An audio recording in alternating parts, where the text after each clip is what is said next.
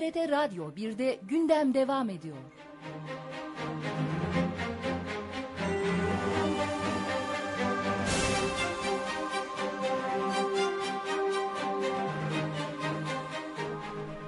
Saat 9'u 10 dakika geçiyor sayın dinleyiciler. Gündeme bir haber ve reklam arası vermiştik. Bugün 24 Kasım Öğretmenler Günü.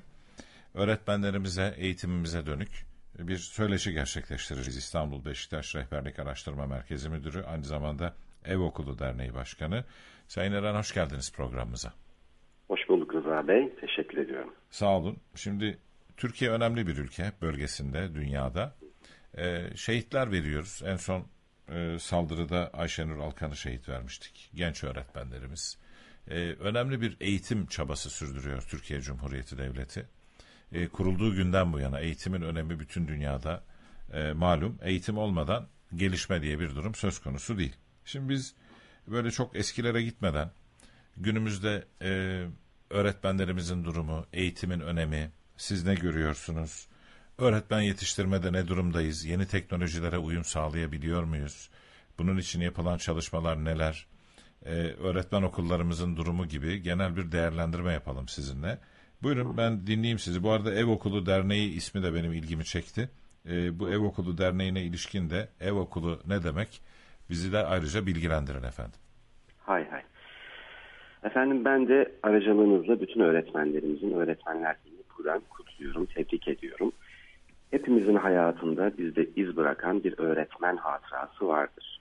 Ve öğretmenler bazen anne ve babamızdan çok daha fazla bizim hayatımızı yön ve rota olarak etkileyebilir.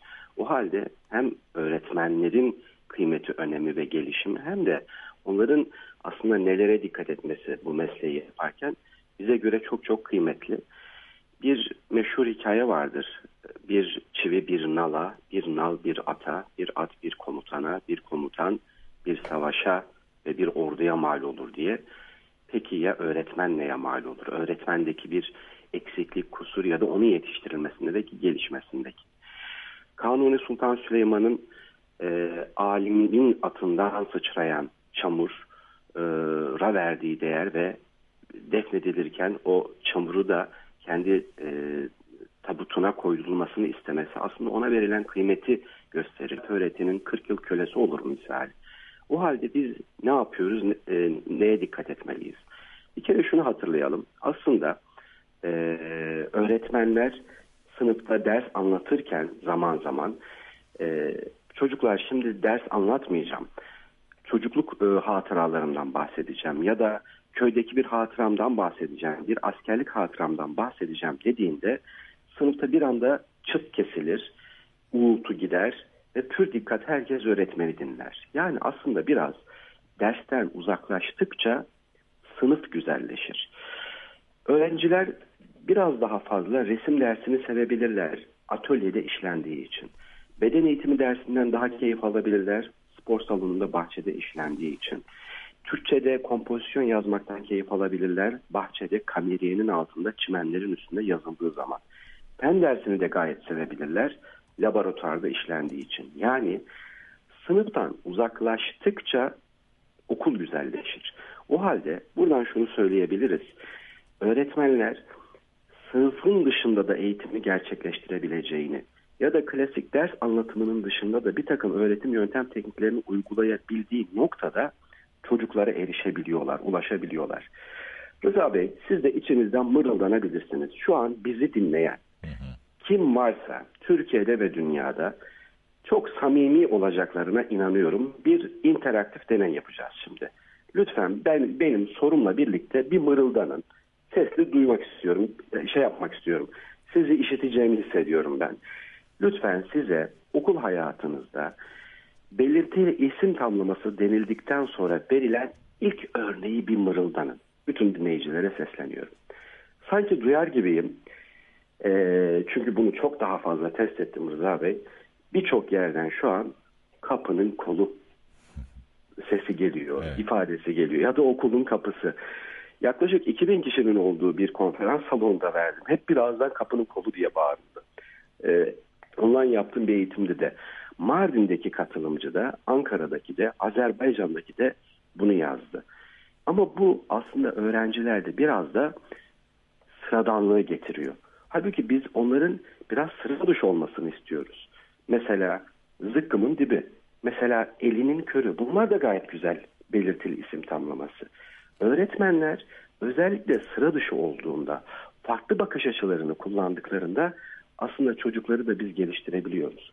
Mesela öğretmenimiz sınıfta bir sıfat tamlamasını anlatıyor. Sıfat tamlamasından da bir tane örnek veriyor. Diyor ki kırmızı kalem. Hadi diyor çocuklar siz de örnek verin. Sınıfın yarısı kırmızılı örnek veriyor. Kırmızı araba, kırmızı ceket, kırmızı koltuk, kırmızı masa gibi. Yarısı da kalemli örnek veriyor. Uzun kalem, kısa kalem, tombiş kalem, renkli kalem gibi. Yani öğretmenin örneğinin dışına çıkamıyor. Veya resim dersinde deniliyor ki hadi çocuklar res ağaç çizelim. Soru yağmaya başlıyor. Hocam hangi kağıda çizelim? Deftere mi A4'e mi? Renkli mi olsun siyah beyaz mı olsun? Hocam ağaçta dal olsun mu? Dalda kuş olsun mu? Kuşun kuyruğu olsun mu? Kuyruğun sıyrığı olsun mu? Evladım çiz de nasıl çizersen çiz. Hatta biri oradan gösteriyor. Hocam ben ailenin soy ağacını çizdim olmuş mu? Ne demek istiyorum? Bizim öğrencilerde özellikle düşünme tembelliğini yok etmemiz lazım. Hı hı. Düşünme tembelliği çocuğun hazıra alıştırılmasıdır.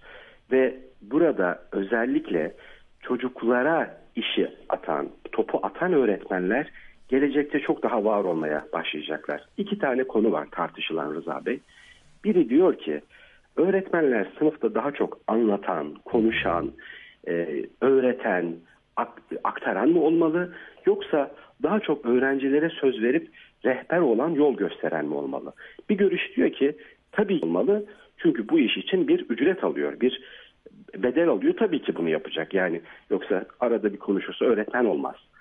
Ama şöyle bir tablo oluşuyor. Örnek vereyim bir atölye çalışması yapıldığını düşünelim. Böyle çocukları geliştiren e, bir etkinlik. Örnek veriyorum bir elektrikli araç yap- yapacak çocuklar iki saatlik bir atölye çalışmasında masada malzemeler var, tahta platform var, kablolar var, sensörler var, pil var.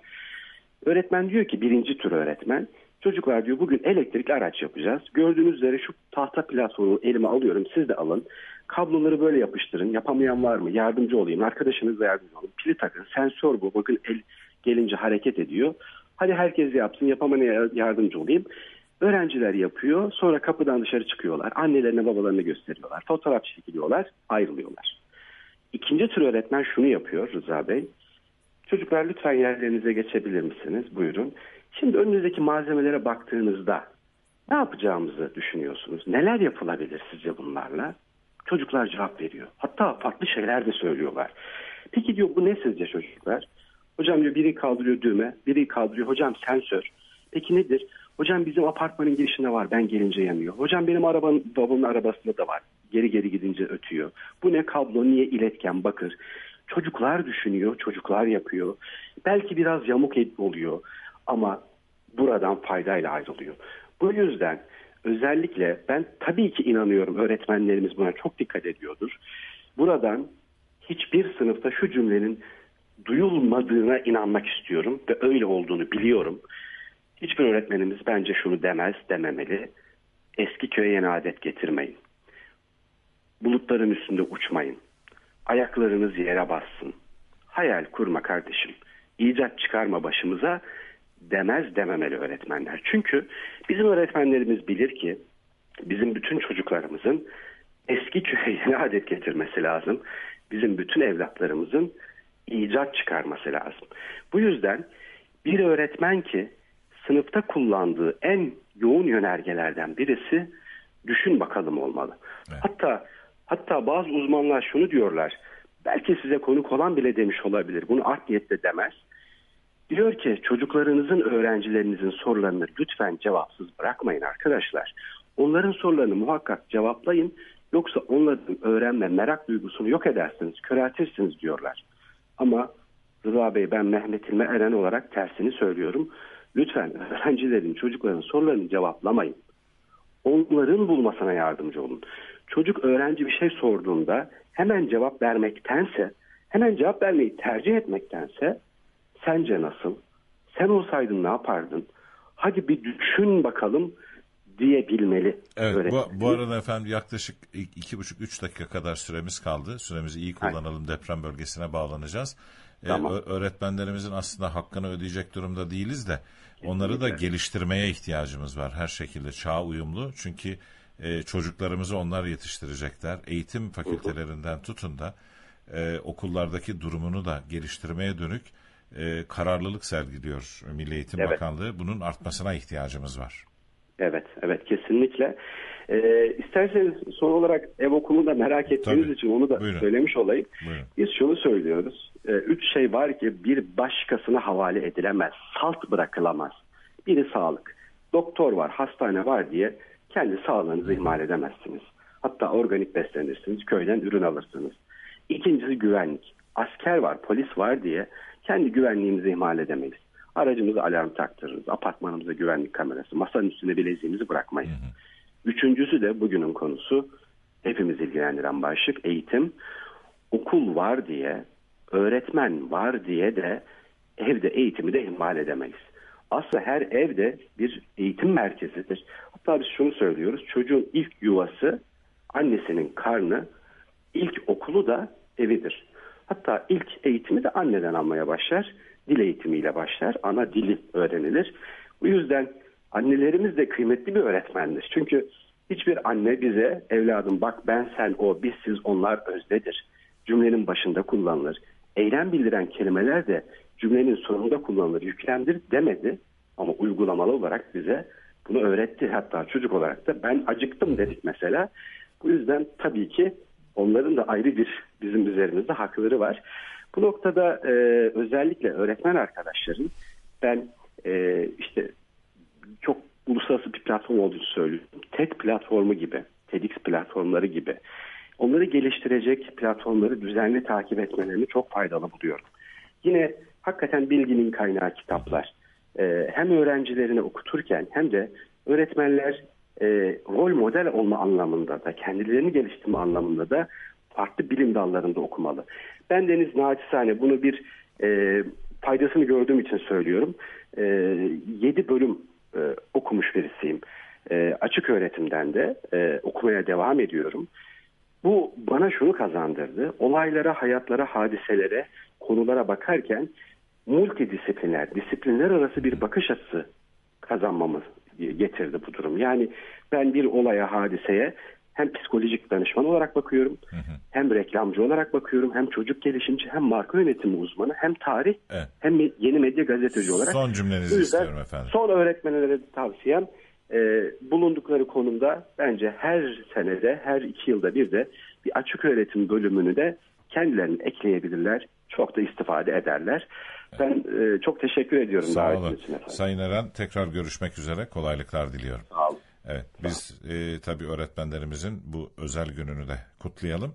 Onların emeklerini, çabalarını hiçbir biçimde ödeyebilecek durumda da değiliz. Tekrar teşekkür edelim buradan TRT aracılığıyla da TRT mikrofonlar aracılığıyla da. Şimdi